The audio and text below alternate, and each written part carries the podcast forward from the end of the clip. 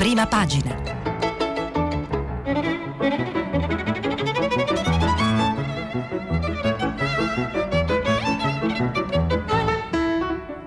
Questa settimana i giornali sono letti e commentati da Agnese Pini, direttrice del quotidiano La Nazione. Per intervenire telefonate al numero verde 800 050 333. Sms e WhatsApp anche vocali al numero 335 56 34 296. Buongiorno, buona domenica e bentornati eh, in diretta dagli studi RAI di Firenze per una nuova puntata di prima pagina. Eh, prima di cominciare vi ricordo come sempre che stiamo pubblicando i vostri messaggi sul sito di Radio 3. E oggi appunto domenica eh, 27 settembre apriamo la nostra rassegna stampa su eh, un, un, uno scandalo che si è eh, abbattuto sull'Inps che ha tenuto banco per tutta la giornata di ieri e su cui oggi tutti i principali quotidiani italiani eh, tornano a parlare. L'ho anticipato eh, ieri Repubblica eh, in un articolo ehm, che ha anticipato appunto gli altri eh, quotidiani e il tema è l'aumento dello stipendio del presidente IMS Pasquale Tridico. Vi leggo il titolo d'apertura proprio di Repubblica, IMS, l'imbarazzo del governo dopo le nostre rivelazioni, tutti contro Tridico per il raddoppio dello stipendio. Il Premier e il PD chiedono accertamenti, il Presidente non, de- non l'ho deciso io e non avrò gli arretrati, ma 5 Stelle e Lega già nel 2019 stabilirono il rialzo.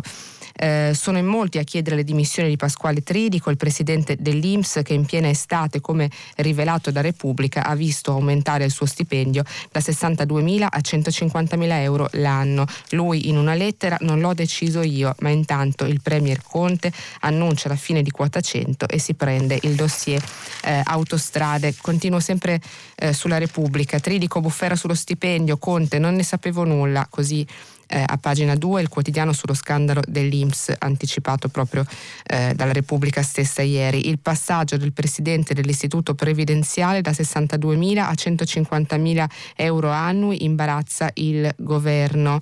Eh, di Maio chiederò chiarimenti, il PD tempismo sconcertante. Salvini e Italia Viva pretendono le dimissioni. Dimissioni.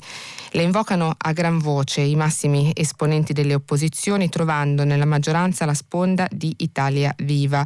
Vogliono la testa di Pasquale Tridico, il presidente IMSS, che in piena estate, come rivelato da Repubblica, ha visto schizzare il suo stipendio da, da 62.000 a 150.000 euro l'anno, il 50% in più di quanto percepito dal predecessore Tito Boeri.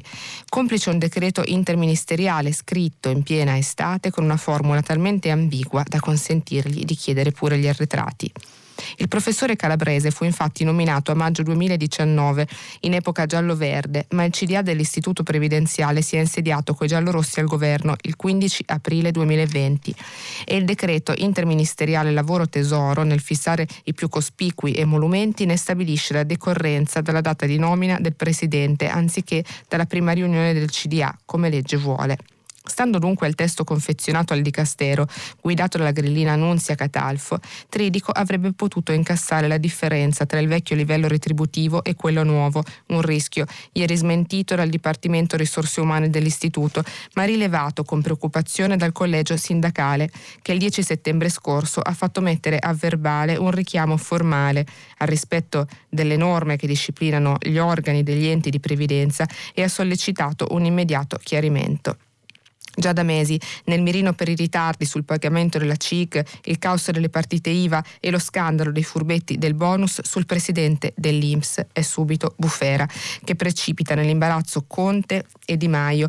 Non ero informato, ho chiesto accertamenti perché vorrei approfondire la questione e poi valuterò, taglia corto il Premier. In scia il ministro degli esteri che promette pure lui di chiedere chiarimenti nelle prossime ore. Critici eh, i renziani che con Luigi Marattin attaccano i 5 Stelle, urlavano contro la casta, ma ci prendevano in giro. E anche eh, Libero attacca Tridico, attacca eh, il governo e, e, e punta eh, il dito sulle reazioni, soprattutto interne ai 5 Stelle, dopo la notizia dell'aumento di stipendio del presidente IMSS. Vi leggo eh, il titolo Fuoco incrociato, i pentastellati in imbarazzo, indegno, non è difendibile. Ufficialmente il movimento tace, ma nelle chat c'è chi si arrabbia, deve andarsene. Di Maio chiederò chiarimenti, critiche anche dal PD e il centrodestra, eh, dimissioni, vi leggo eh, una parte dell'articolo firmato da Elisa Calessi su Libero. Tace ufficialmente il Movimento 5 Stelle, ma nelle chat interne si scatena il putiferio. La deputata Emanuela Corda parla di vicenda indegna e chiede di presentare una interrogazione parlamentare. Per la parlamentare Carmen Di Lauro occorre che il Movimento 5 Stelle prenda le distanze da Tridico. Gabriele Lorenzoni ne chiede le dimissioni. Sabrina De Carlo, Commissione Esteri pure. E c'è chi ricorda la vicenda di Marco Rizzone, il deputato dei 5 Stelle espulso per aver incassato il bonus IMSS da 600 euro destinato alle partite IVA. Lo abbiamo cacciato per un'iniziativa infelice ma non illegale, osserva un pentastellato mentre Tridico si aumenta lo stipendio durante la pandemia.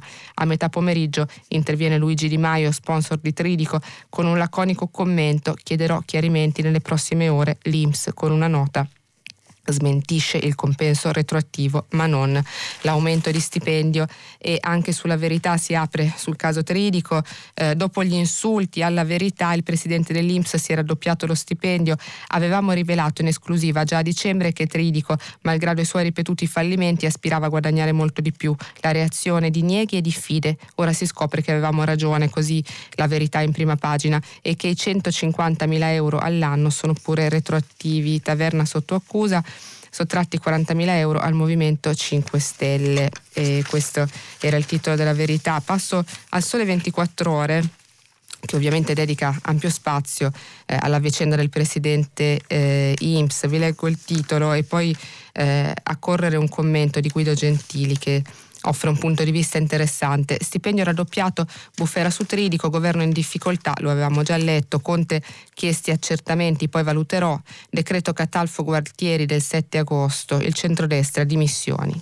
I compensi, l'adeguamento riguarda anche il CDA IMSS e INAIL, smentita la retroattività da maggio 2019, lo scatto arriva dal 15 eh, aprile e eh, appunto vi leggo ehm, il commento di Guido Gentili sul caso del presidente IMSS eh, colpisce la scelta del momento per una simile sciagurata operazione. Il titolo del commento è Una pagina nera durante l'emergenza Covid.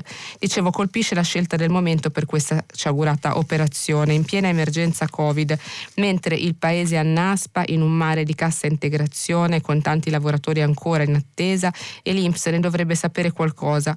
Un blitz agostano come nelle peggiori occasioni dei premi alla famigerata casta e con la giustificazione che l'istituto ha potuto procedere perché nel 2019 aveva totalizzato risparmi significativi su terreno dei costi e dunque poteva procedere ora ad alzare i compensi degli organi di gestione, ma i revisori la pensano diversamente. Sono adesso due i punti di questa pagina nera che vanno sottolineati subito e con forza. Il primo, l'episodio si inquadra bene nel contesto di una cultura d'impresa calpestata, pubblica o privata non dovrebbe fare differenza, che più in generale riporta quel clima anti-industriale diffusosi a piene mani in questa stagione cruciale. Secondo punto, oltre allo svarione del presidente Tridico portato alla guida dell'Inps dal Movimento 5 Stelle, la cui gestione è stata molto discussa, c'è una responsabilità ministeriale e dunque di un governo che deve assumersene la paternità. Per questa decisione non potevano essere scelti momenti e modalità più sbagliati. Si tratta di un grave errore politico che impatta sulla fiducia della cittadinanza tutta nel momento in cui l'Italia si gioca il futuro non di parole vuote o di promesse scritte sulla sabbia c'è bisogno, ma di fatti per strappare questa pagina nera. Così eh, Guido Gentili sul sole 24 ore eh, di questa mattina rispetto appunto al caso Ridico. Anche eh, il quotidiano Il Giornale apre sulla stessa vicenda, scandalo IMSS, Tridico non paga gli italiani ma si raddoppia lo stipendio, il governo ha firmato l'aumento, però finge di non sapere e scoppia eh, il caos. Vi leggo giusto eh, l'incipit del, del, dell'editoriale di prima pagina del direttore del giornale Alessandro eh, Sallusti su questo tema. L'Inps ha i conti in bilico e non riesce a pagare regolarmente la cassa integrazione a centinaia di migliaia di lavoratori rimasti senza lavoro per l'emergenza Covid. Il suo presidente Pasquale Teridico, uomo di fiducia dei 5 Stelle, in particolare di Di Maio, nonché ideatore del reddito di cittadinanza, da quando si è insediato nel marzo del 2019 non ne ha azzeccata una. Nonostante tutto, nei primi giorni di agosto la ministra del lavoro, la grillina Annunzia Catalfo, zitta zitta, gli ha più che raddoppiato lo stipendio, portandolo da 60 a 150 mila euro con effetto ciliegina sulla torta, pure retroattivo. Poi abbiamo letto che la, la questione retroattiva non diventa eh, effettiva, ma era comunque una eh, clausola prevista. Eh, dalle vicende legate al presidente IMS, restiamo eh, sempre eh, in Italia, eh, parliamo di un'altra questione cruciale, è, è, il titolo di prima pagina di oggi della stampa. Eh, pronto il piano per il MES, Mm, eh, Boccia, che è stato intervistato appunto dalla stampa, Conte resti leader, intervista al ministro eh, degli affari regionali, i governatori chiedono soldi per la sanità. Eh, e poi il Premier via quota 100, recovery in ritardo, slitta il DEF, bufera sull'Inps. Questo è appunto eh, il titolo di prima pagina della stampa che accende riflettori sul MES, c'è un piano già pronto, eh, titola La stampa, il pezzo di Alessandro Barbera. Il recovery va per le lunghe, Gualtieri fa slittare il DEF. Al Tesoro pronta una lista di spese già contabilizzate da circa 50 miliardi. Il Premier Conte, quota 100 per le pensioni non sarà confermata alla fine del 2021 e proprio l'aspetto quota 100 è un altro titolo che, che campeggia oggi su tutti i principali quotidiani, dopo lo approfondiremo. Intanto vi leggo il pezzo di Alessandro Barbera sulla stampa. Al Ministro del Tesoro il piano su come utilizzare i fondi del prestito MES c'è già. È pronto da giugno, vale più di 36 miliardi a disposizione dell'Italia. Fra spese dirette e indirette per gestire l'emergenza pandemica, i tecnici hanno individuato una lista che ne vale circa 50. Il Ministro della Salute Roberto Speranza ne ha conoscenza e come lui il Premier Giuseppe Conte. Tutti attendono che il pressing di Nicola Zingaretti sui 5 Stelle abbia successo e formalizzare così la domanda di accesso al fondo salva stati. Al segretario PD non spiacerebbe una parola in più di Conte, ma la situazione fra grillini è caotica. L'opportunità ora viene da una grana, il possibile ritardo nei tempi per l'erogazione del recovery fund. La vicenda è surreale, il meccanismo per l'accesso al MES è lo stesso utilizzato per i 27 miliardi del fondo Shurcon, cui pagheremo gran parte della cassa integrazione di quest'anno. Poiché si tratta di prestito, l'Italia può decidere se usarlo per contabilizzare spese già effettuate oppure finanziarne di nuove. Una fonte di governo PD che preferisce non essere citata spiega non vedo alternative al MES, ma non so ancora come confezioneremo il pacco. Se i 5 Stelle non ne avessero fatto una bandiera ideologica, il pacco non sarebbe così difficile da gestire. È la fotocopia dello Shure e non prevede condizionalità eh, permette di risparmiare 400 milioni di euro l'anno di interessi sul debito pubblico perché finanziato con bond europei più sicuri dei nostri. Quindi eh, un, un'ipotesi di sblocco circa, circa il MES che si sta facendo strada appunto eh, anche all'interno del governo grazie al pressing di Zingaretti. Sempre sulla stampa c'è poi un'intervista, eh, era già annunciata in prima pagina, al ministro Francesco Boccia, la firma Carlo Bertini, il ministro degli affari regionali, il MES deve essere chiesto entro l'anno, gli alleati non siano ideologici, il lockdown generale fatto in primavera ed escludere, ma nessuno ha la sfera di cristallo, pronti a lavorare con le regioni. E ancora Boccia eh, Conte guidi l'alleanza anche in futuro, a destra piccoli Bolsonaro crescono. Eh, e, e, poi sempre, sempre eh, il ministro eh, sul MES eh, gli chiede eh, Carlo Bertini sulla stampa quando deciderete sul MES? La vittoria, risponde Boccia, viene dalla battaglia mani nude del PD. Sarebbe il caso che altri, invece di fare tattica, lo capissero. Il governo è credibile perché ha gestito bene l'emergenza, è tornato centrale in Europa, ha messo il paese in sicurezza sul piano sociale ed economico. È fallita la scommessa di Salvini del 7-0 grazie al PD. Ora vanno prese alcune decisioni e il MES andrebbe richiesto entro fine anno. Gli italiani mettano gli alleati mettano da parte le ideologie. e mh, l'avevo appena annunciato eh, poco fa, sempre dal titolo di prima della stampa, l'altro eh, tema oltre al MES è quello legato a quota 100. Vi leggo eh, questa volta il pezzo di Repubblica, come cambia l'Italia, il Premier pensiona quota 100, dal 2022 non sarà rinnovata. Sarà abolita la riforma simbolo della Lega, progetto triennale, ha fatto fronte a un disagio sociale. Salvini replica, eh, impediremo un ritorno alla legge Fornero, alla, allo studio misure per evitare lo scalone. Eh, vi leggo leggo il pezzo di Valentina Conte. Il Premier manda in pensione quota 100, non è all'ordine del giorno il rinnovo, dice al Festival dell'Economia di Trento. Quota 100 è un problema, è un progetto triennale di riforma che veniva a supplire un disagio sociale ed è subito bufera politica. Vogliono tornare alla legge Fornero, la Lega non glielo permetterà, promesso eh, reagisce il leader della Lega Matteo Salvini, non si scherza con i sacrifici di milioni di lavoratrici e lavoratori italiani e aggiunge l'hashtag Fornero mai più. Salvini in realtà mente sapendo di mentire. Quota 100, nata come sperimentazione triennale, ha una data di scadenza, ovvero 31 dicembre 2021, fissata proprio dalla Lega quando stava al governo. Conte con i 5 Stelle.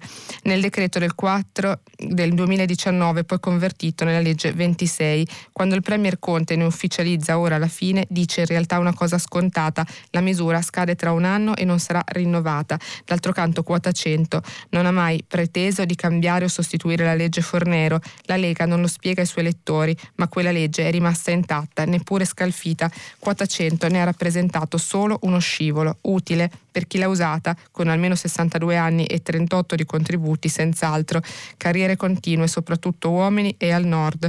Non ha avuto però il successo che Lega e Movimento 5 Stelle si aspettavano, visto che avanzeranno molti soldi, 6,8 miliardi sui 21 stanziati nel triennio. Azzarda la CGL nelle sue previsioni, sin qui sempre molto precise. All'epoca Salvini e Di Maio spararono la cifra roboante di un milione di nuovi pensionati in cambio di un milione di posti per i giovani. Sappiamo come è andata a finire 202.000 domande accolte e occupazione giovanile eh, impicchiata. Così la Repubblica su, su quota 100 nel pezzo eh, di Valentina Conte. E, e restiamo sempre sulle questioni politiche eh, nazionali appunto tra eh, MES e future eh, stabilità del governo e leadership soprattutto all'interno del PD perché eh, sul Corriere della Sera Maria Teresa Meli intervista Bonaccini, il governatore eh, dell'Emilia Romagna. Mm, vi leggo il titolo Basta ritardi sul MES, Zingaretti al governo, tocca a lui decidere. Bonaccini per la legge elettorale è meglio il maggioritario. Eh, gli chiede Maria Teresa Meli, Bonaccini, Conte rinvia il MES perché nei 5 Stelle c'è fibrillazione. Ho il massimo rispetto per le fibrillazioni di tutti, ma siamo qui per risolvere i problemi del Paese, non delle singole forze politiche. Noi stiamo progettando interventi per rendere più forte e moderna la sanità pubblica, investendo su nuovi ospedali, tecnologia e soprattutto sui servizi territoriali. Ma come si fa a rinunciare a 36 miliardi di euro aggiuntivi al Recovery Fund? Diciamo tutti che è dalla sanità che deve ripartire la ricostruzione. Bene, iniziamo a farlo coi fatti però. Io voglio discutere pubblicamente di questo e non di altro. Eh, così eh, Bonaccini eh, sul MES eh, e poi vi leggo anche un altro passaggio dell'intervista. La Meli gli chiede Zingaretti dovrebbe andare al governo. Non mi permetto di dire a Nicola che cosa debba fare. Sta lavorando seriamente per rafforzare l'agenda di governo sui temi di cui abbiamo parlato anche qui, dal MES all'impiego delle risorse straordinarie che l'Europa finalmente ha messo in campo. Una linea che condivido. L'importante è sciogliere i nodi, fare bene e presto, perché abbiamo davanti mesi molto impegnativi per gli italiani e la priorità è rimettere in moto l'economia recuperare eh, posti di lavoro perduti, sostenere chi è rimasto indietro. La nuova legge elettorale la convince. Ho detto più volte e lo ribadisco che il sistema più adatto per il nostro paese sarebbe il doppio turno alla francese per favorire da un lato la governabilità e dall'altro il rapporto tra eletti ed elettori, ma non mi appassiona una discussione astratta sui modelli. Se si riesce a costruire una convergenza su un proporzionale con soglia di sbarramento e la possibilità per i cittadini di scegliere i propri rappresentanti è comunque un passo avanti, anche se preferisco il maggioritario, era Bonaccini intervistato da Maria Teresa Meli sul Corriere della Sera. Eh, chiudo mh, mm, il comparto eh, politica nazionale e, e, e, varie ed eventuali economiche con eh, la prima pagina del Sole 24 Ore che oggi dedica un'intervista molto interessante eh, a Giuseppe Zaffarana, il comandante generale della Guardia di Finanza. Recovery Fund, occasione storica, ma c'è il rischio criminalità. Eh, vi leggo giusto qualche passaggio. Raccordo con PM e prefetti per evitare illeciti, eh, dice il comandante generale della Finanza. Pandemia e usura, sequestri raddoppiati, l'anti-evasione mette sotto tiro frodi, carosello, IVA e compensazioni.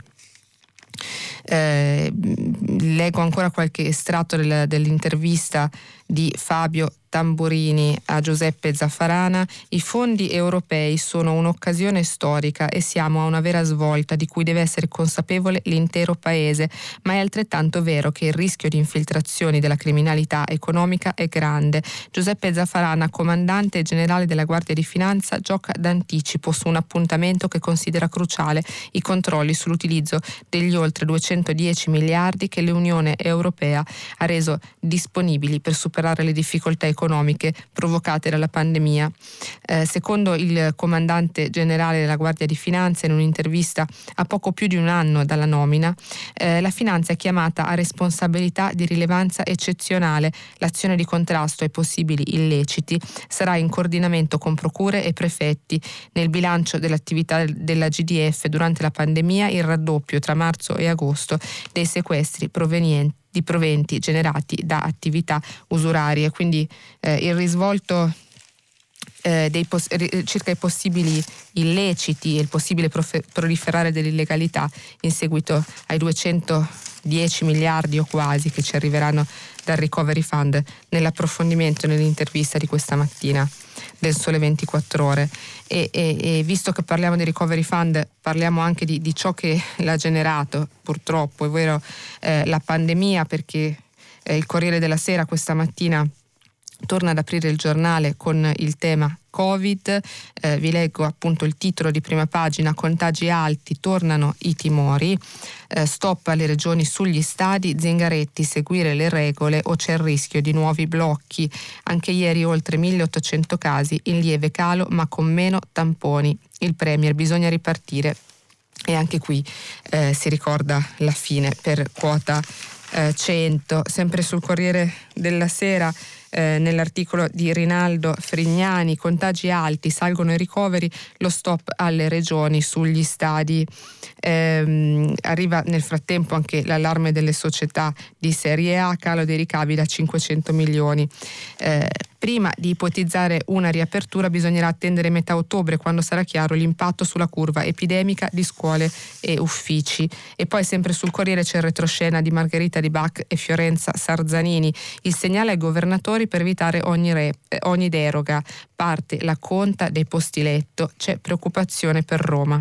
Speranza è pronto a intervenire con ordinanze se necessario. Zingaretti, seguire le regole o c'è il rischio di nuovi blocchi. Eh, vi leggo eh, parte dell'articolo. Mandare un segnale preciso ai governatori per impedire errori gravi come la riapertura delle discoteche che quest'anno ha fatto impennare i contagi. È la linea del governo che Nicola Zingaretti ha ben interpretato quando ieri non ha escluso che si possa arrivare fino a un nuovo lockdown, perché una nuova chiusura delle attività produttive e il divieto di uscire per i cittadini non sono al momento nemmeno ipotizzabili, eppure la curva epidemiologica di alcune regioni, in particolare del Lazio, fa paura e il timore, visto quello che sta accadendo in Francia e in Spagna con ampie zone rosse nelle città, prima tra tutte Parigi e Madrid, è ormai forte. Se fossimo costretti a chiudere Roma sarebbe un disastro. Eh, anche il messaggero apre su, su, questo tema, emergenza fino a dicembre, le regioni aprono i centri Covid, il governo è pronto alla proroga per contrastare l'aumento del contagio. Eh, Regioni in trincea, dal Veneto alla Sicilia, questo è sempre il messaggero. Reparti Covid riaperti, c'è il rischio seconda ondata. Il, l'articolo di Lorenzo eh, De Cicco. I pazienti in ospedali sono aumentati del 160% in 30 giorni, riattivate strutture chiuse da mesi e crisanti. Decisivo riallestire tutti i presidi. A Roma letti triplicati tra Spallanzani e Gemelli, mentre in Emilia-Romagna tornano operativi due centri fermi da inizio estate. Genova sfrutta un polo realizzato ad aprile. Eh, crescono sempre su, sul messaggero il focus di Carla Massi, crescono i ricoveri in terapia intensiva, ma questa volta siamo più preparati. 247 i pazienti ricoverati sono dati di venerdì 25 settembre in terapia per il coronavirus, 41 anni è l'età media oggi dei malati di Covid in Italia, a marzo era decisamente eh, più alta. Sempre dal messaggero c'è un'intervista eh, a Walter Ricciardi, il consulente del governo, contagi. La stretta serve, tamponi per chi arriva da Regno Unito e Belgio. Troppi focolai, siamo al limite, dopo non li controlliamo più. Eh, paesi a rischio, Grecia via dalla lista, dentro la Danimarca molte difficoltà nei tracciamenti. Eh, è, l'intervista che Lorenzo De Cicco sul messaggero ha fatto eh, a Walter Ricciardi. Ehm, sui contagi siamo al limite, avverte Ricciardi, superconsulente del Ministero della Salute per l'emergenza Covid, membro italiano del board dell'OMS.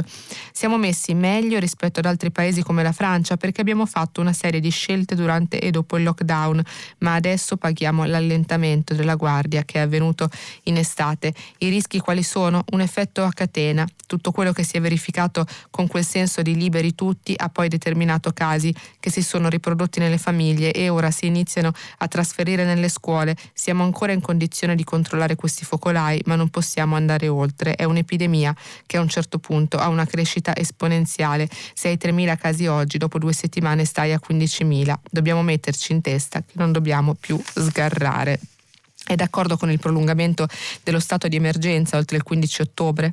Il governo deciderà su, sulla base dei dati e siccome i dati, sono sicuro, saranno peggiorativi, c'è la necessità di mantenere uno stato d'emergenza almeno fino a quando i numeri non miglioreranno. Dalla stampa invece, sempre eh, sull'emergenza coronavirus, eh, vi leggo il titolo dell'articolo di Ilario Lombardo, Covid, cresce l'ipotesi di altri lockdown pronti con le zone rosse intorno ai focolai, Zingaretti, senza rispetto delle regole, inevitabili chiusure. Conte rassicura la situazione è diversa da gennaio, il governo confermerà la proroga dello stato d'emergenza tra qualche giorno. Eh, e sempre sulla stampa, Paolo Russo, retroscena, l'allarme degli scienziati, si alza l'età dei contagi, a fine ottobre nuovo picco, il comitato tecnico scientifico boccia la riapertura degli stadi, lo abbiamo già detto, al 25% e il governo adesso pensa di estendere l'uso della mascherina all'aperto. Da Repubblica eh, è interessante sul caso Covid invece l'intervista al premio Nobel Hoffman, ehm, non ho dubbi, presto avremo il vaccino, titola la Repubblica in questa intervista realizzata da Daniela Minerva. Eh, che chiede a Hoffman eh, oggi tutti pensiamo a come proteggerci da COVID, dal Covid, il vaccino, quando lo avremo? Risponde Hoffman, mettiamola in questo modo. Per attivare l'immunità servono due tipi di cellule, le cellule B che producono gli anticorpi e le T che ammazzano le cellule già infettate dal virus. Quel che conta poi è che queste cellule hanno una memoria. Un vaccino per essere efficace deve attivarle entrambe e nelle ultime settimane abbiamo letto articoli scientifici di grande qualità pubblicati da scienziati di ottimi laboratori che dimostrano la capacità di diverse sostanze di fare questo, di attivare ovvero le cellule B e le cellule T. Dunque, ora abbiamo le prove che si può ottenere un'immunità contro il Covid, un'immunità indotta dai vaccini che si unisce all'immunità innata giornata. Insomma, ci siamo. Certo c'è ancora molto lavoro da fare, ma si tratta di un lavoro che conosciamo, che è già stato fatto con successo per molti altri vaccini. Con che tempi? Nei prossimi mesi potremo cominciare a vedere i risultati e entro la fine del prossimo anno il problema sarà risolto. Certo poi si tratterà di vaccinare 2 miliardi di persone nel mondo, ma questo non è un problema di noi scienziati, toccherà alla politica trovare il modo di farlo rapidamente. Sul tema Covid è interessante eh, sul Corriere della Sera mh, mm, una doppia pagina eh, che fa lo screening dello stato di salute, proprio il caso di dirlo, degli altri paesi europei, alti e bassi in Europa. Eh, il titolo è Verso il milione di vittime, l'OMS forse raddoppieranno la gestione della crisi. Per l'Organizzazione Mondiale della Sanità, se non facciamo tutto il possibile, quella cifra purtroppo è molto probabile. Si parla appunto del milione di vittime. Un, dec- un decesso per Covid su 5 è negli Stati Uniti, si aggrava l'Argentina, migliora l'India. Mosca invita gli anziani a chiudersi in casa e vi vado poi a leggere i titoli di questa mappatura appunto dello stato di salute europeo come vi anticipavo poco fa. Spagna, il grande relax estivo aggravato dalla politica, oltre 12.000 contagi a oggi, Francia oltre 15.000 contagi, errori e contraddizioni, contagi sfuggiti di mano. Meglio in Germania, un approccio flessibile nei diversi lander, qui i contagi sono 2.500, male invece eh, in Gran Bretagna. Eh, male le scelte iniziali, scrive il Corriere, ma sono avanti sul vaccino e i contagi eh, superano quota 6.008. Paesi Bassi, travolti dalle infezioni, stop alle libertà totali. In Svezia eh, nessuna chiusura, molti morti, ma ora la curva è piatta. La Svezia, ve lo ricordo, era finita al centro di numerose polemiche perché non aveva imposto alcuna restrizione alle libertà personali, scuole mai chiuse, per esempio per gli alunni sotto i 16 anni. Croazia, via libera ai turisti, ma poi hanno recuperato. In Grecia casi aumentati da luglio, ora però sono molte le restrizioni. Eh, in Norvegia istituzioni trasparenti ma severe e qui è stato un successo la gestione appunto del Covid. Male invece il Belgio, trend preoccupante però il governo mh, toglie le mascherine. Repubblica Ceca, ora gli insegnanti sono i nuovi minatori. Eh, la Repubblica Ceca ha registrato domenica 2.900 nuovi casi, il terzo dato peggiore dall'inizio della pandemia. Secondo le informazioni fornite dal Ministro della Salute sono circa 30.000 le persone positive e altrettanto quelle guarite da quando è iniziata l'emergenza le vittime finora sono 582. Eh, a settembre però sono cambiati i bersagli del virus. Nelle prime due settimane sono stati contagiati circa 400 insegnanti, un numero in rapido aumento che ha preoccupato il direttore dell'Istituto per le informazioni e le statistiche sanitarie. Infine l'Islanda, tracciamento continuo, è il mini paese eh, modello. Eh, chiudo il comparto sanitario legato al Covid con due titoli che prendo dal Fatto Quotidiano, Il pericolo alle porte, titola Il Fatto, Francia, 16.000 casi quotidiani, ritardi e messaggi contraddittori, così Macron è stato sopraffatto. Questo è il fatto quotidiano nel pezzo di Luana De Micco parlando della Francia, accanto invece c'è il, cano, il caso Spagna, nell'articolo di Leonardo Vilei, Spagna, altri 12.000 contagi, le mini eh, zone eh, rosse non funzionano. Domani arrivano i militari in strada all'aeroporto termoscanner e informazioni via sms, però la gente non conosce quali sono i quartieri chiusi, peggio che con il lockdown totale. E l'altro tema che è legato al Covid, è collaterale al Covid, non parliamo di sanità, in questo caso parliamo di scuola. Eh, ieri c'è stata una grande eh, manifestazione a Roma e vi leggo eh, come la, la, racconta il quotidiano La Repubblica, convivere con il virus, scuola, falsa partenza, genitori e prof uniti protestano in piazza, le mille anime del mondo dell'istruzione contro i ritardi nella riapertura post-Covid, il governo investa 15 miliardi per il rilancio, il premier supplenti subito solo nelle fiabe. Eh, I contagi a scuola, eh, questo è il focus eh, nel pezzo di Corrado Zunino su Repubblica, 524 sono gli istituti dove si è verificato almeno un caso di positività al Covid, il dato è aggiornato al 26 settembre.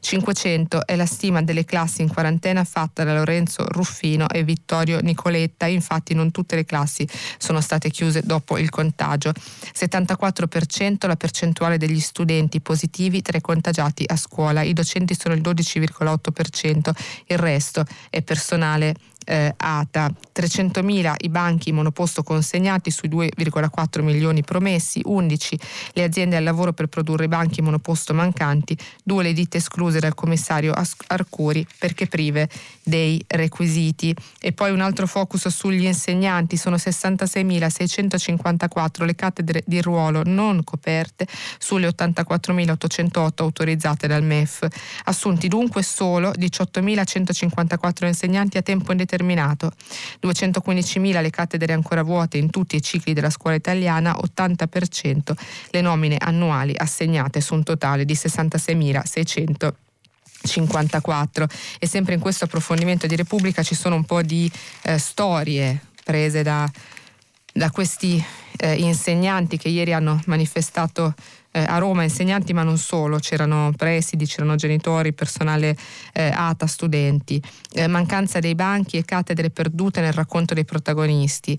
E, mh, mm, c'è la testimonianza di un insegnante di Massa Carrara, Cristina Ronchieri, professoressa di francese, lezioni anche in precedenza, l'assenza di spazi ci penalizza. La testimonianza di una mamma, Maria Maria Zappata, madre di un, alun, di un, alunno, un incubo, gli orari ridotti se non hai una babysitter. E poi il precario, la Termoli, Francesco di Lucia, la graduatoria era sbagliata, lunga, attesa per la supplenza. Infine la studentessa, la liceale da Terni, Maria Sabrina Carraturo, 18 anni, distanza minima e mascherine, un ritorno in aula disastroso. Questi erano i titoli a, alle piccole, alle brevi testimonianze dei protagonisti che ieri si sono radunati a Roma per mettere l'accento sui problemi legati alla nostra scuola e alla riapertura anche dopo eh, il Covid. Sulla scuola apre anche il manifesto eh, Diritti a scuola, il titolo della fotona di prima pagina, sotto la pioggia romana insieme al movimento Priorità alla scuola. In Piazza del Popolo genitori, docenti, sindacati denunciano i ritardi del governo sulla riapertura dell'anno scolastico, un disastro annunciato, ma per Conte la ripartenza è avvenuta con ordine.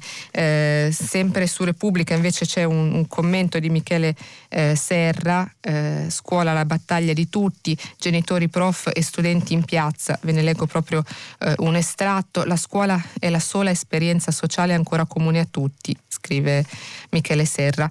Sepolta la leva militare è ancora molto esile l'idea magnifica di un servizio civile di leva, la scuola dello Stato è il luogo fisico, emotivo, politico nel quale tutti devono passare e tutti passano. Le differenze di strutture, di corpo docente, di, inter- di indirizzo sono palesi, ma non tali da vanificare il residuo potentissimo significato nazionale e pubblico della scuola di Stato. Potenziarla significa né più né meno rafforzare la Repubblica come casa di tutti, indebolirla vuol dire consegnare al mercato anche l'istruzione, anche l'educazione di massa, come avviene negli Stati Uniti, dove a censo superiore corrisponde istruzione migliore.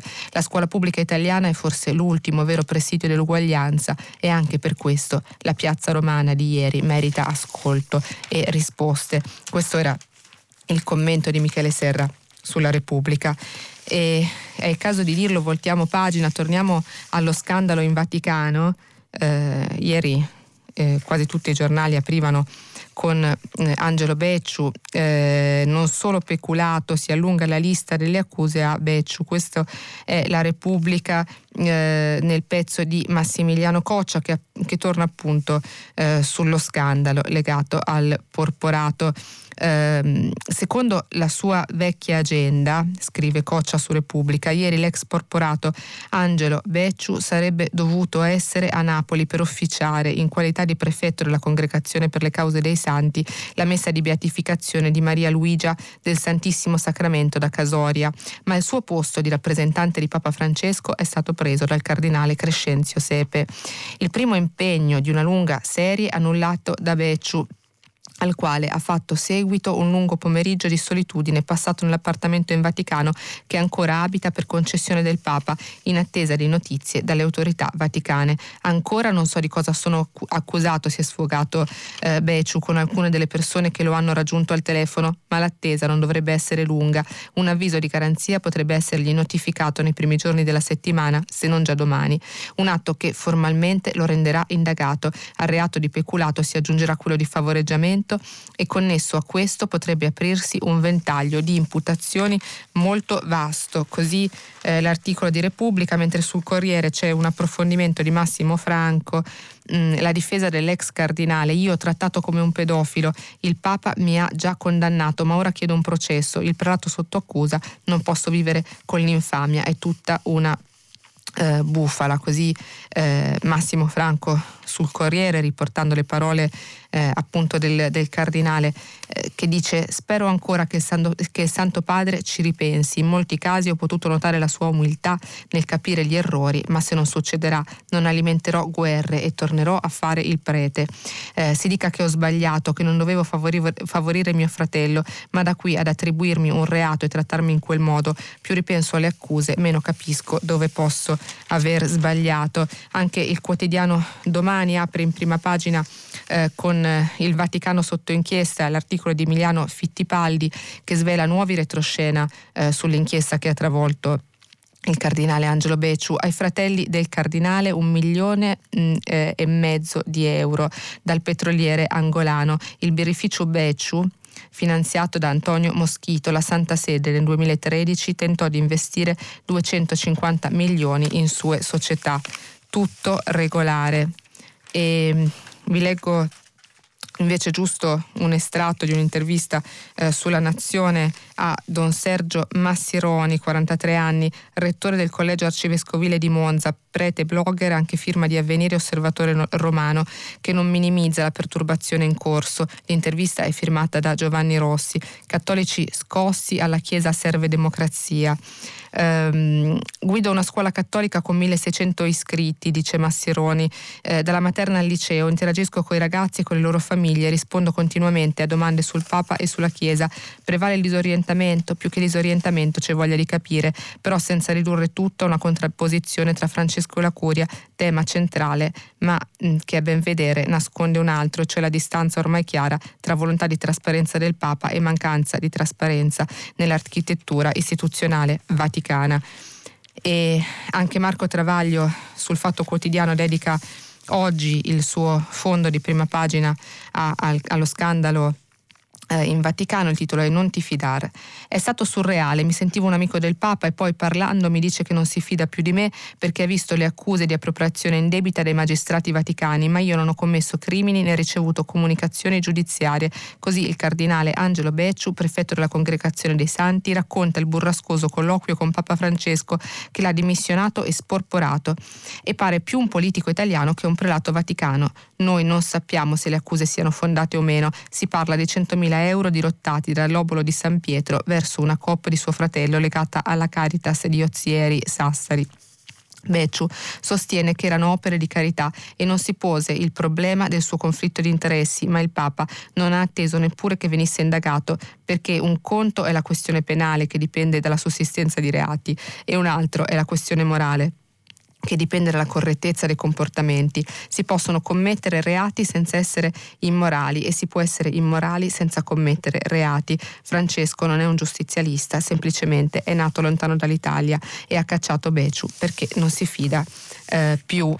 Eh, vado a concludere la rassegna stampa di oggi con un altro tema, torno al caso Suarez, ma lo vediamo da, da, un lato collaterale, siccome ne abbiamo parlato a lungo in questa settimana. Allora c'è una bella intervista su La Repubblica, la campionessa di atletica Madame Lanti Suarez, italiana solo nel 2030, io cittadina di Serie C, qui dal Camerun a sette anni.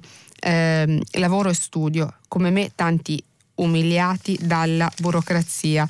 Eh, l'intervista è di Luigi Bolognini. Si può essere campioni italiani senza essere italiani, anzi con la prospettiva di ottenere il passaporto solo intorno al 2030. Fino ad allora le medaglie si alternano a lunghe, snervanti code in questura e prefettura, con funzionari che, vedendo la pelle nera e il passaporto camerunense, usano il tu e i verbi all'infinito.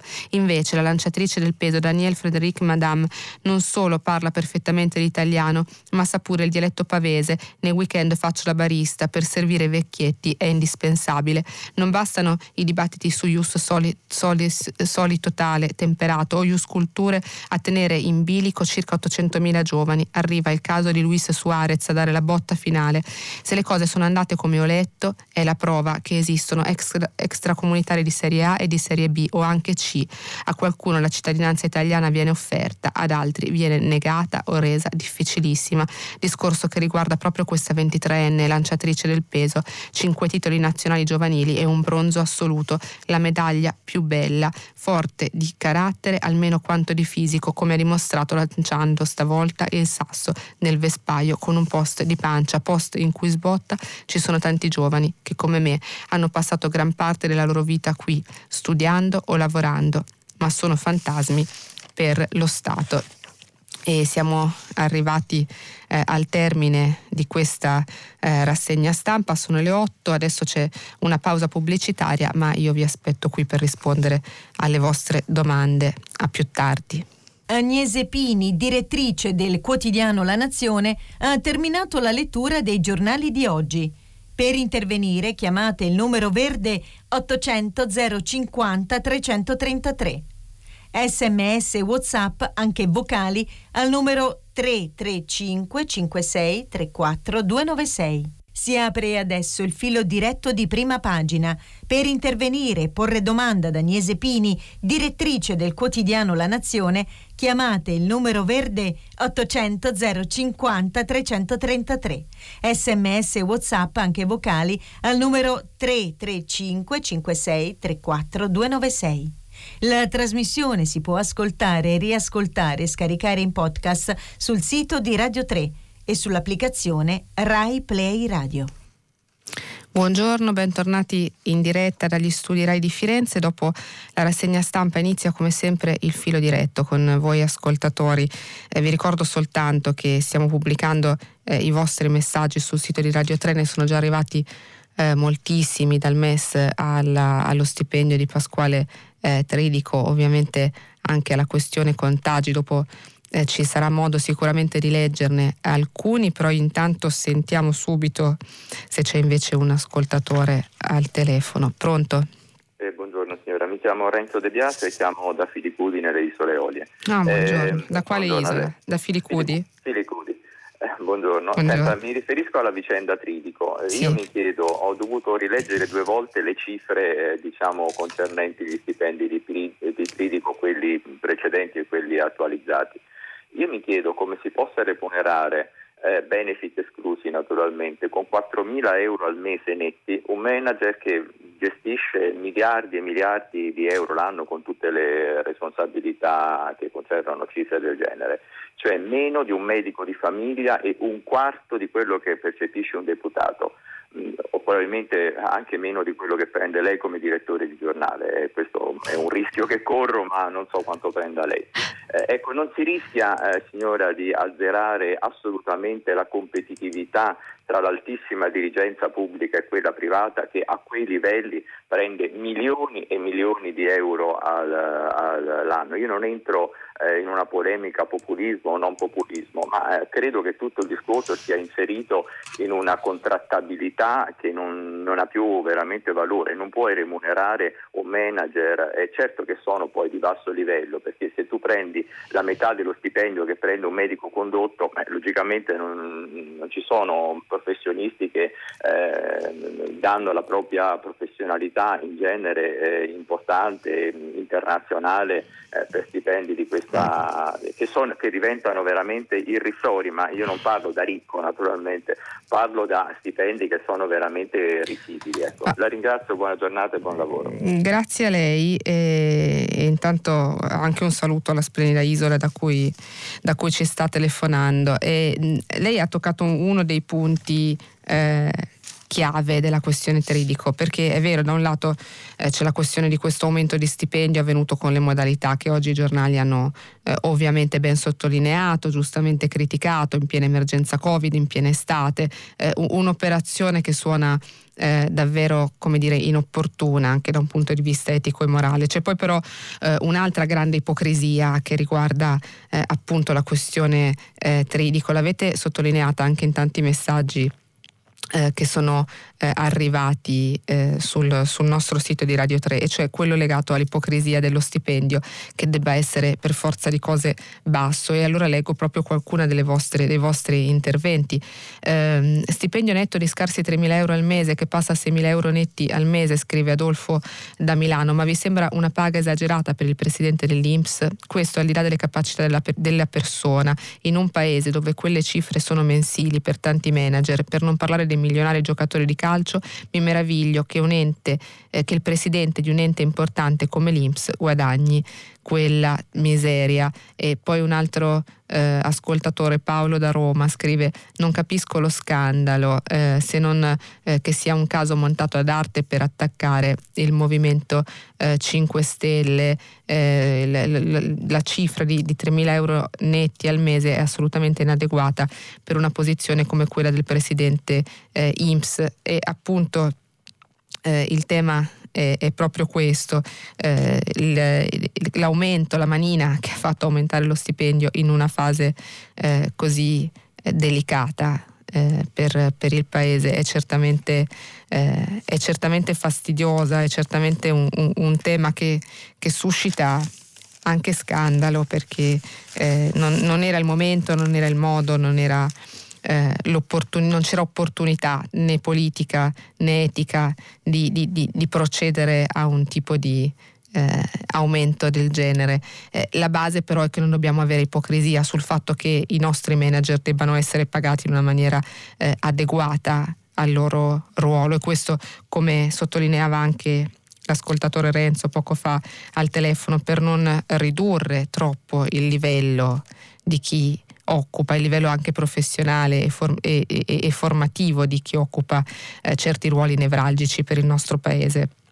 Sentiamo se c'è un altro ascoltatore o un'altra ascoltatrice. Buongiorno. Buongiorno.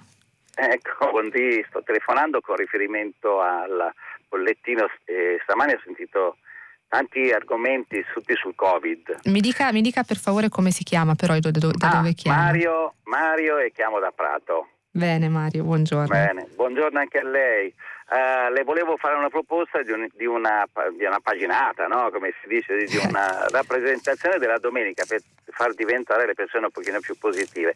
Ho sentito stamattina tutta la rassegna dei problemi del Covid e io pensavo perché non fare una rassegna invece delle tante cure che ci sono per, la, mm, per il Covid invece. Le faccio un esempio, esperienza mia personale, sì. io sono andato dal mio medico e, ma non perché io sto benissimo, stavo benissimo, ma così per tranquillità e soprattutto poi mi sono filmato anche, l'ho mandato agli amici, ho fatto la GAET, l'ossigenozonoterapia e ho chiesto al medico ma perché non ne parla nessuno no? della GAET, dell'ossigenozonoterapia, si fa in un quarto d'ora costa poco e ti toglie ogni problema. E lui mi ha detto perché non ci sono nel, nei corsi di studio per medicina gli esami obbligatori sull'ossigenozonoterapia, cioè molti medici non la conoscono, la maggior parte dei medici non la conoscono perché non è negli esami obbligatori come dire io studio per medico, non la conosco, poi vado a praticare, continuo a non conoscerla e quindi sono pochi i medici in Italia. Però io direi fare una rassegna dove si racconta dell'ossigeno zanoterapia o delle tante altre cure, io credo che farebbe bene a tutti, farebbe bene a tutti perché ripartirebbe l'economia, saremmo più tranquilli, si combatterebbe meglio alla, all'origine, perché una cosa che ha detto il mio medico sì io non so se posso fare il nome, ma, gli, no, ma... faccio meglio di no, ok, bene.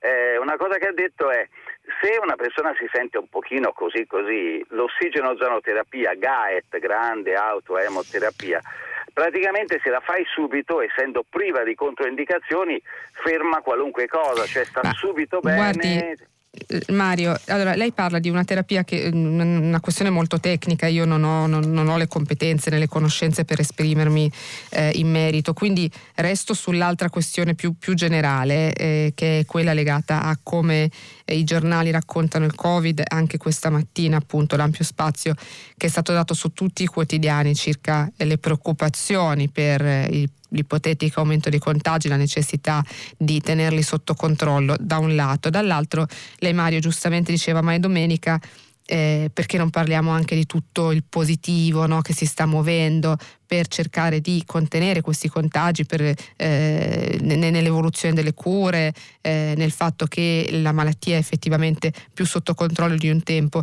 E io posso risponderle così, cioè che anche di questo in realtà si parla, si è parlato questa mattina a Repubblica e, e l'ho letta Poco fa aveva un'intervista al premio Nobel Hoffman che rassicurava molto appunto sul, sul, vaccino, sui tempi del vaccino, sui progressi che sono stati fatti dalla ricerca in tempi assolutamente eccezionali e rapidissimi, che testimoniano ancora come la nostra classe scientifica mondiale messa eh, a lavorare nei giusti modi, nelle giuste condizioni, con eh, i giusti finanziamenti, eh, sia in grado di fare progressi e scoperte a velocità incredibili perché appunto eh, conosciamo il Covid solo da pochi mesi, da gennaio, e già parliamo eh, di, di, un vaccino quasi pronto, no? Eh, entro la fine del prossimo anno, diceva Hoffman in questa intervista, ne avremo eh, la possibilità di, già di, di, utilizzarlo. Eh, quindi non è vero che non si parla del, di ciò che di buono già c'è è stato fatto, sarà fatto, è stato messo in cantiere per arginare e contenere la pandemia. È altrettanto necessario però con equilibrio e ascoltando le fonti giuste. Sempre stamattina c'era un'intervista Walter, a Walter Ricciardi eh, sulla stampa. Ecco, eh, dicevo, ascoltando le fonti giuste e con il giusto equilibrio, parlare di qualcosa che è purtroppo ancora eh, all'ordine del giorno e da cui dobbiamo ancora tutti difenderci e dobbiamo parlarne proprio per evitare di ricadere nella trappola che ci ha portato eh, a marzo al lockdown, perché quello sì andrebbe a compromettere in maniera negativa e forse irreversibile la nostra economia, il nostro futuro a, a, a medio-breve termine. Quindi parlare del coronavirus, dei rischi del contagio, della necessità di proteggerci vicendevolmente è, è fondamentale proprio per eh, scongiurare situazioni invece più, più serie e più irreparabili. Sentiamo un altro ascoltatore o un'altra ascoltatrice. Pronto? Pronto, sono Enzo da Grimaldi di Ventimiglia. Sì, buongiorno, buongiorno. Buongiorno, volevo riprendere il discorso dell'attentato di Parigi. Sì. Ieri un vostro ascoltatore ha sostenuto che quelle vignette anti-islamiche di sì.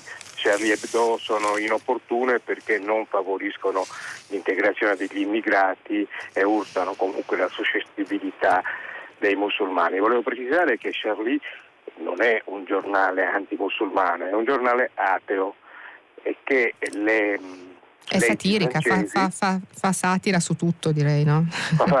assolutamente, su tutto, ma eh, fa dell'ateismo e del corollario nella blasfemia, diciamo così, un, um, un, una, una, lancia di battaglia e, e le leggi francesi lo, lo, autorizzano. Quindi il discorso, mi rivolgo qui alla giornalista, della opportunità eh, è un discorso politico che non deve eh, toccare, io penso, minimamente la libertà di, di espressione dei giornalisti. Ah, Cosa ne pensa?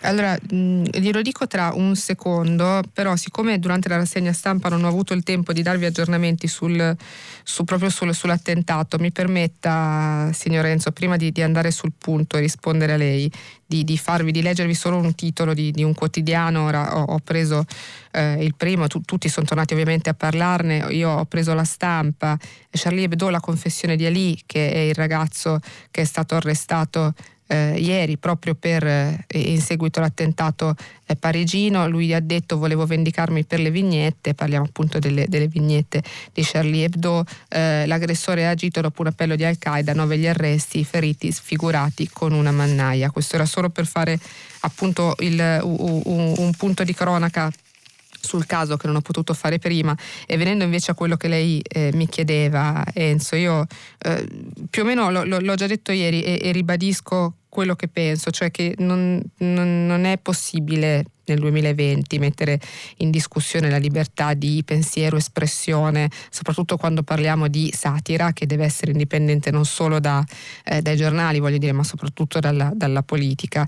Eh, quindi c'è un, un, massimo rispetto che va nei confronti eh, dei giornalisti e del giornale Charlie eh, Hebdo e questo al di là del fatto che quel tipo di satira poi personalmente urta, può urtare, urta anche me eh, e, e, e, anch'io quando eh, vedo alcune vignette, non solo, non mi riferisco solo a quelle dell'Islam, ieri una, un ascoltatore, lo stesso che citava lei, ricordava le vignette sull'Italia no, per il terremoto, quando ci fu la lasagna italiana con i morti terremotati eh, disegnati come fossero gli strati di una lasagna all'italiana. Ecco, questo tipo di, di, di satira ovviamente crea eh, disagio in chi, la, in chi, la, guarda, è fatta apposta, eh, è un tipo di satira molto cruda e mette a disagio perfino eh, me in tantissimi, in, in tantissimi risvolti differenti, no? sia circa le vignette religiose sia circa appunto quelle eh, legate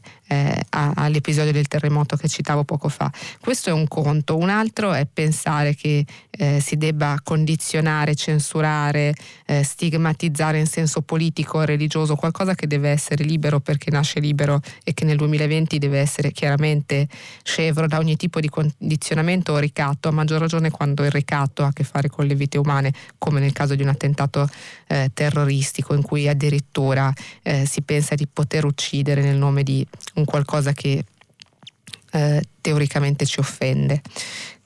Spero di averle risposto Enzo, eh, questo comunque è, è quello che, che, penso profondamente circa questa eh, vicenda. Un conto è appunto il discutere sul fatto che ci piaccia o meno un certo tipo di satira e possiamo discuterne per ore e dire ognuno di noi eh, come la pensiamo, un altro è mettere in discussione anche solo mh, ipoteticamente la libertà di espressione o la possibilità di fare o meno questo, questo tipo di satira. Ecco, questo aspetto direi che non è assolutamente discutibile. Eh, sentiamo qualcun altro se c'è, pronto? Pronto? Sì, buongiorno. Buongiorno, buongiorno, mi chiamo Pietro, sì. sono un medico di, di, base, un medico di famiglia, sì. in provincia di Brescia. Eh, buongiorno. Buongiorno. Mm, ecco, a parte ecco, il buon gusto eh, rispetto a eh, il, il, rispetto per quello di cui parlava adesso l'ascoltatore precedente, eh, c'è anche, mm, non è l'argomento per cui ho chiamato, ma eh, due parole sull'ossigeno zonoterapia che sentivo eh, magnificare dall'ascoltatore. Sì prima. Ecco, mh, mm, c'è anche il buon gusto e anche la, la, serietà di chi propone eh, trattamenti che hanno soltanto un effetto placebo. Mm. Chiuso l'argomento, eh, non, non, voglio parlare dell'ossigeno zonoterapia. Sì, la ringrazio, anche che, perché appunto che... purtroppo io non, non, essendo pratica ed esperta della cosa non posso neanche eh, cercare di riportare poi il dibattito su un piano più, sì. il più possibile oggettivo giornalistico, eh, perché ammetto appunto la, la, la, mia ignoranza su questo tipo sì. di terapia, per cui vi, vi prego di non, di non parlarne perché non, non potrei... Sì, sì, la sua risposta sia stata così agglissato, a passato, queste terapie hanno un effetto placebo. Se io, se io mi lascio suggestionare da una, da una pubblicità ingannevole da, e da procedure magiche, macchinose che possono suggestionarmi, eh, dopo mi sento meglio, ma molto meglio eh, se come diceva il Signore, non ho nulla e sto benissimo.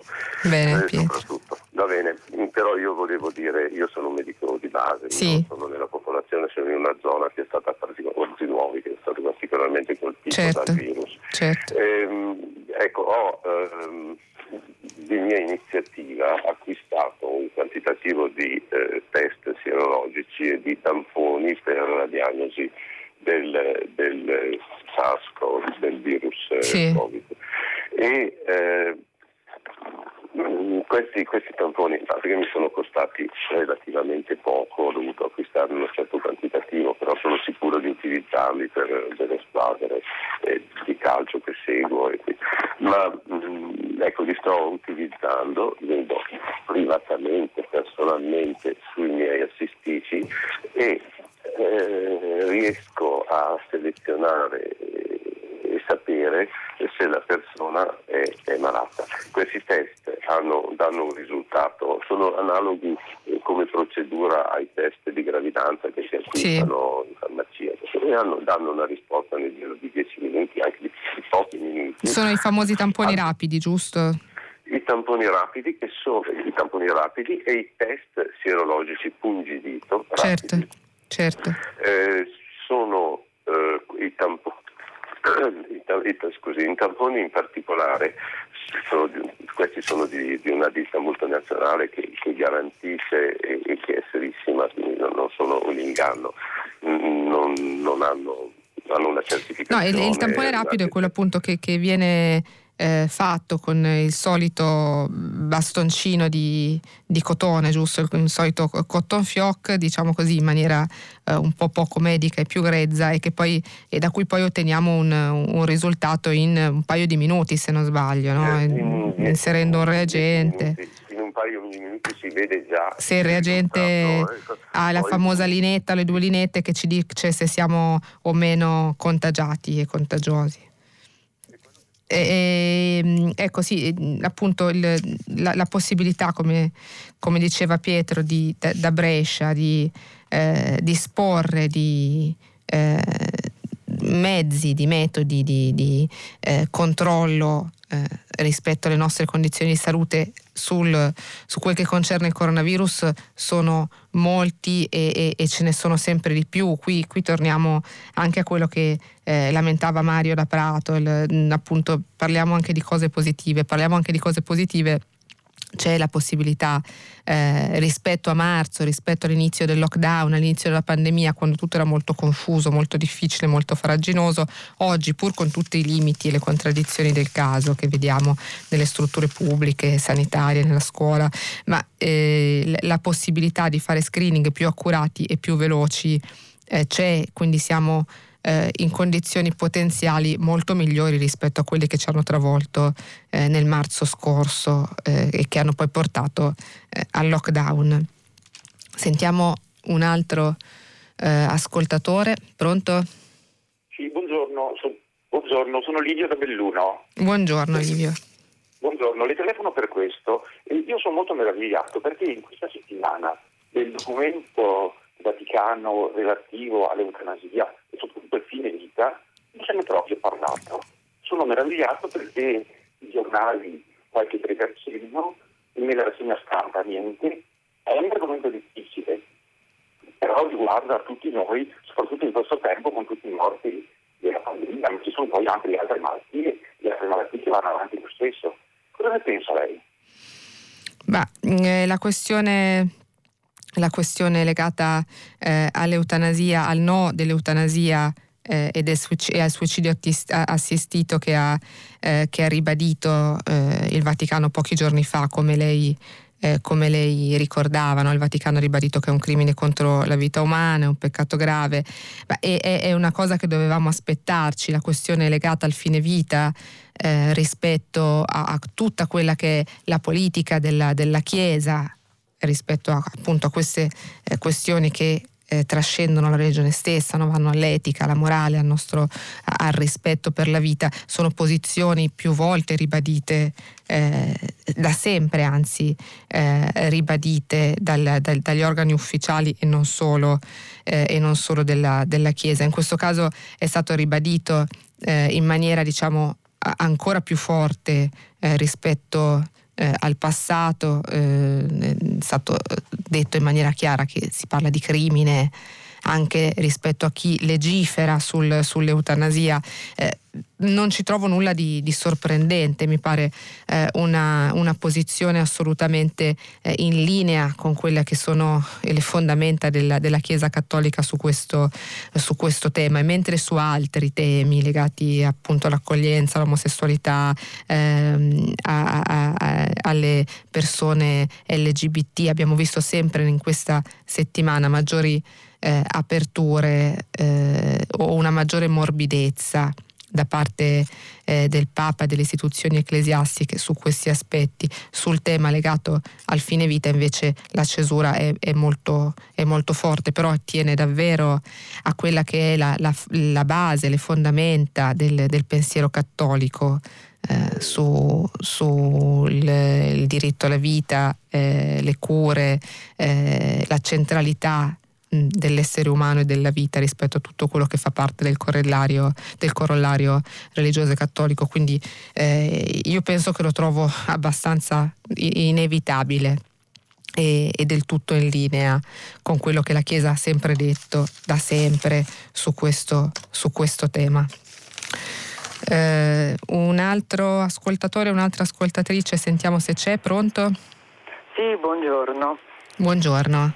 Sono Laura, chiamo da Roma. Sì, buongiorno. Volevo solo rispondere un, all'altro ascoltatore che aveva replicato in merito alla faccenda di Tritico, e cioè che eh, va adeguatamente pagata una persona che ha quelle responsabilità. Sì. Sì, sono certamente d'accordo se la cosa riguardasse tutti.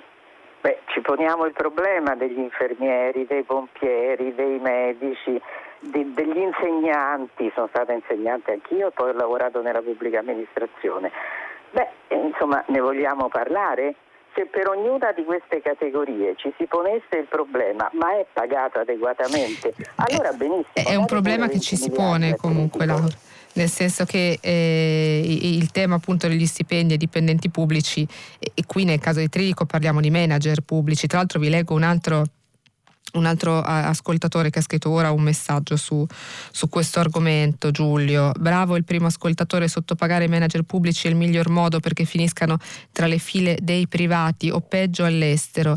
Eh, dobbiamo però esigere e valutare attentamente il loro operato, sì, mi sembra eh, giusto e di buon senso. Il tema degli, degli stipendi dei dipendenti pubblici, eh, Laura ha ragione, riguarda davvero tutti, riguarda gli insegnanti, riguarda gli infermieri, non sono cose però di cui non si parla, cioè il fatto che eh, gli insegnanti italiani siano i, i, i peggio pagati eh, d'Europa è, è, è una questione eh, annosissima, assolutamente vera e centrale, perché anche qui ingenera lo stesso effetto del manager che passa al privato. Eh, nel caso degli insegnanti, gli insegnanti non passano magari alla scuola privata perché non, non hanno in quel caso stipendi molto eh, più alti neanche eh, in quel comparto, però viene svilita una professione, viene disincentivata la voglia da parte di, degli studenti, degli universitari di, eh, di, di proseguire nella, nella carriera eh, scolastica e vengono magari scelte altri, altri tipi di carriere meglio eh, remunerate.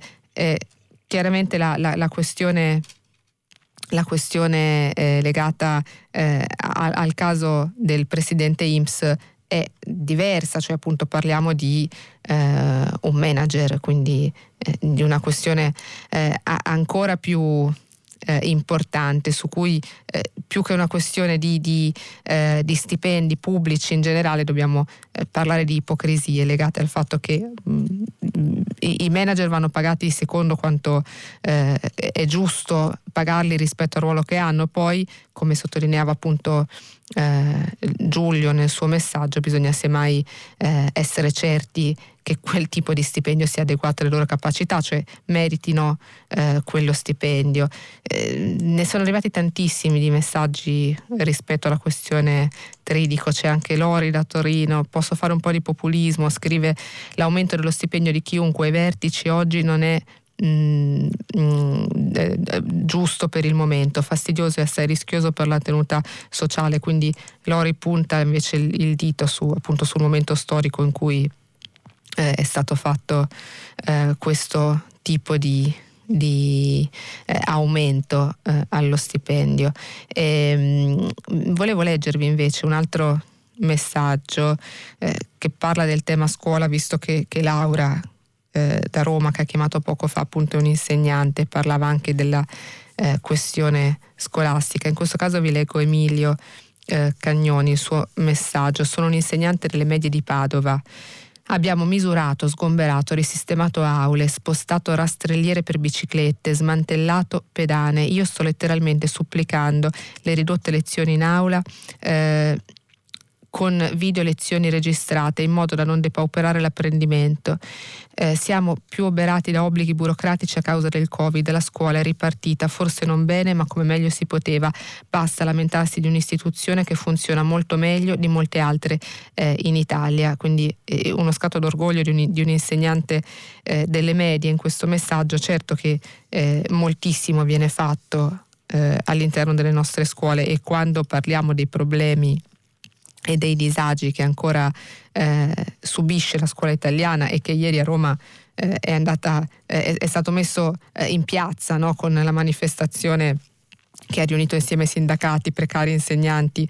Ecco, parlare dei problemi della scuola non significa certamente non riconoscere poi il lavoro che spesso è, è però affidato anche ai singoli, ai singoli insegnanti, ai singoli presidi, ai singoli eh, dirigenti, eh, per sopperire anche con la buona volontà e il buon senso a, a, alle mancanze che, a cui talvolta assistiamo e che ci sono, che col Covid eh, si sono inevitabilmente esacerbate anche proprio per il clima di emergenza in cui tutti noi siamo eh, costretti a vivere.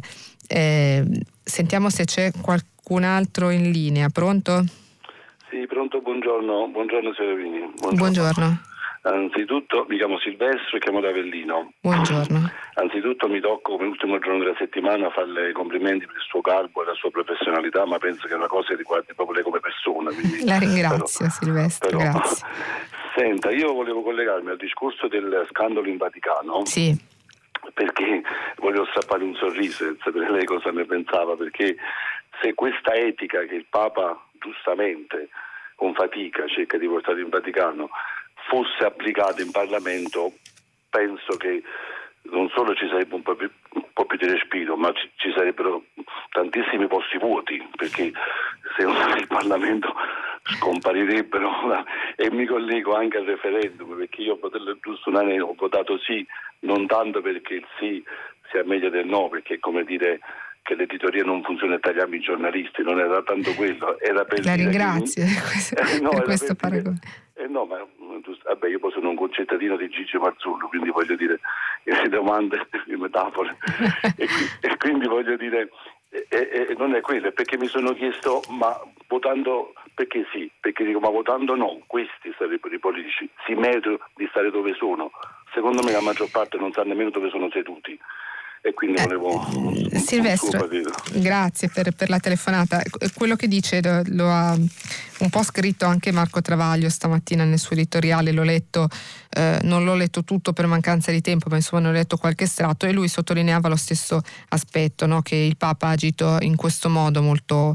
Eh, molto forte, molto immediato, eh, perché probabilmente non è italiano e quindi non conosce la politica italiana, altrimenti non l'avrebbe eh, mai fatto, perché nel nostro eh, mondo politico non si, mh, mm, non si, manda via qualcuno da un incarico solo perché non gode più eh, della fiducia di chi a fare quell'incarico lo ha messo, perché nel caso Becciu poi parliamo ancora di, di, di, di uno scenario di questo tipo, cioè non c'è eh, un avviso di garanzia, i contorni dell'inchiesta sono ancora molto eh, nebulosi, devono essere chiariti, anche se Repubblica oggi anticipava che presto arriverà appunto un avviso di garanzia all'indirizzo di Angelo eh, Becciu. Eh, però il Papa ha agito in maniera molto tempestiva, questo suscitando anche clamore, critiche, scalpore in Vaticano, negli ambienti della curia e, e non solo.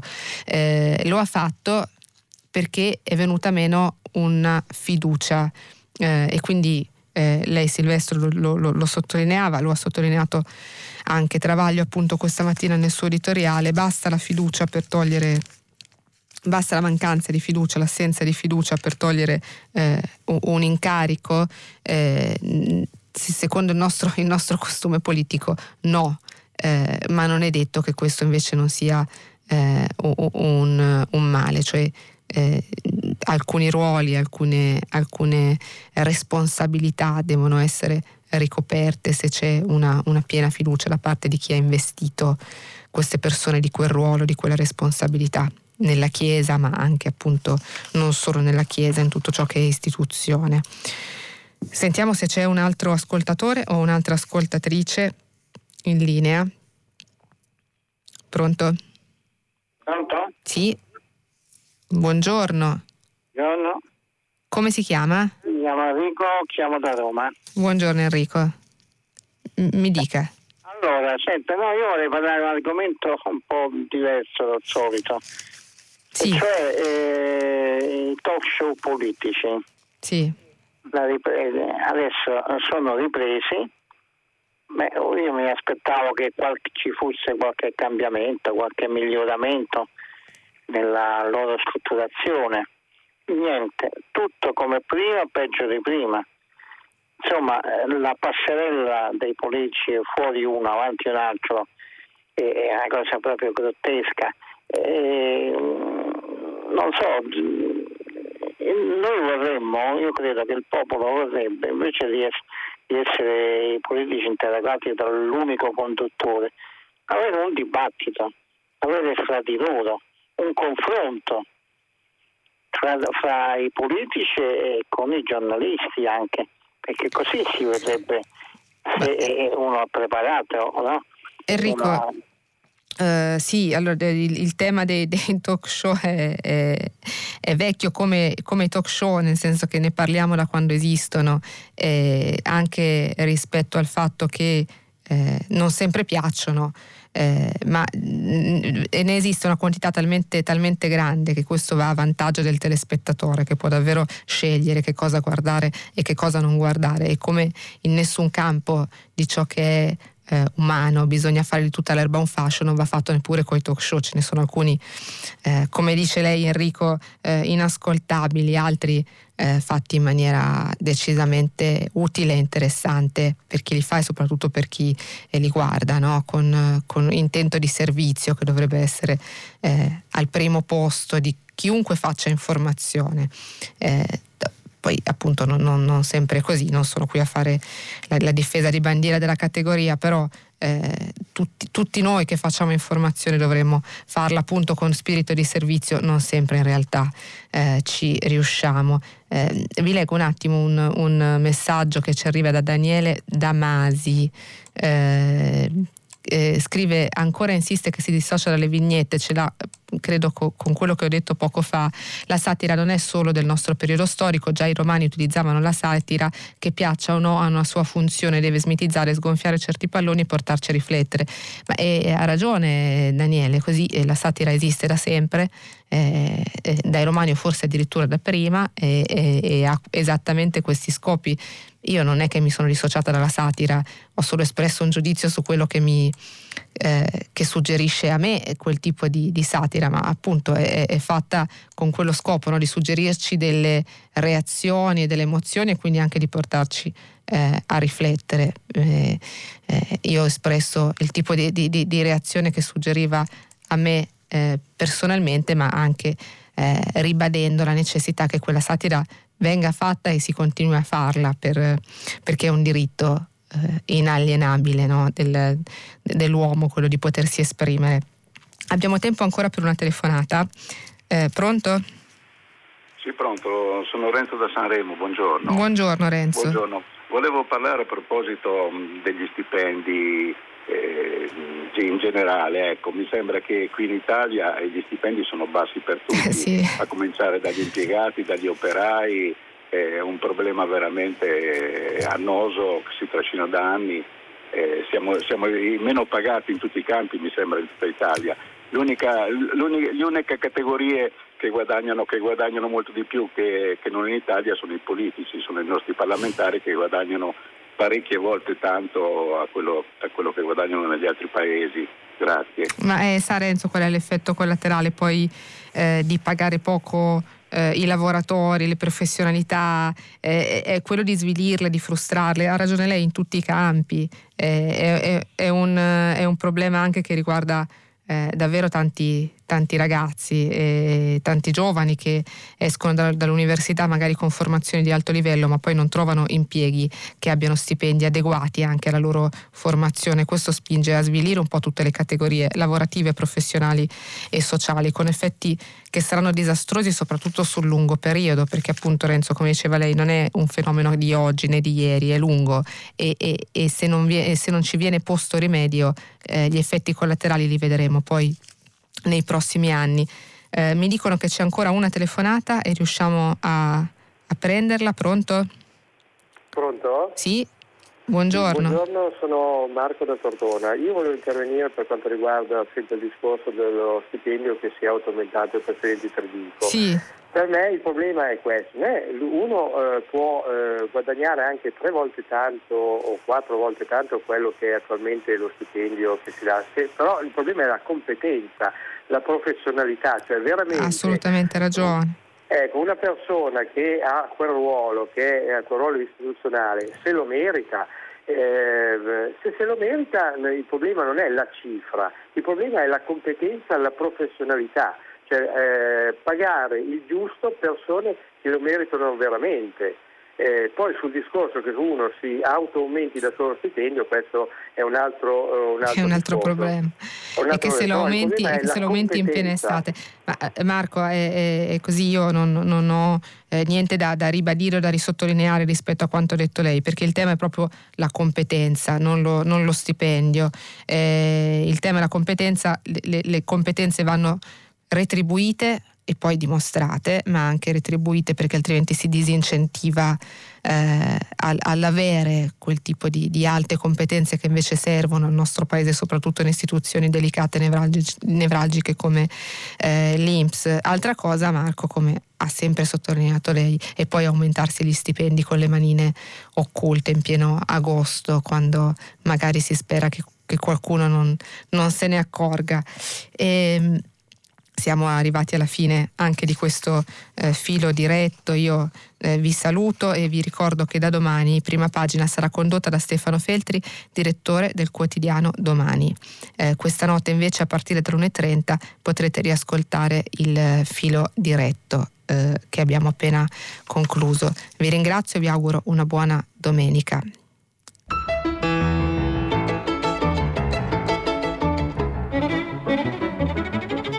Termina qui il filo diretto tra gli ascoltatori e Agnese Pini, direttrice del quotidiano La Nazione.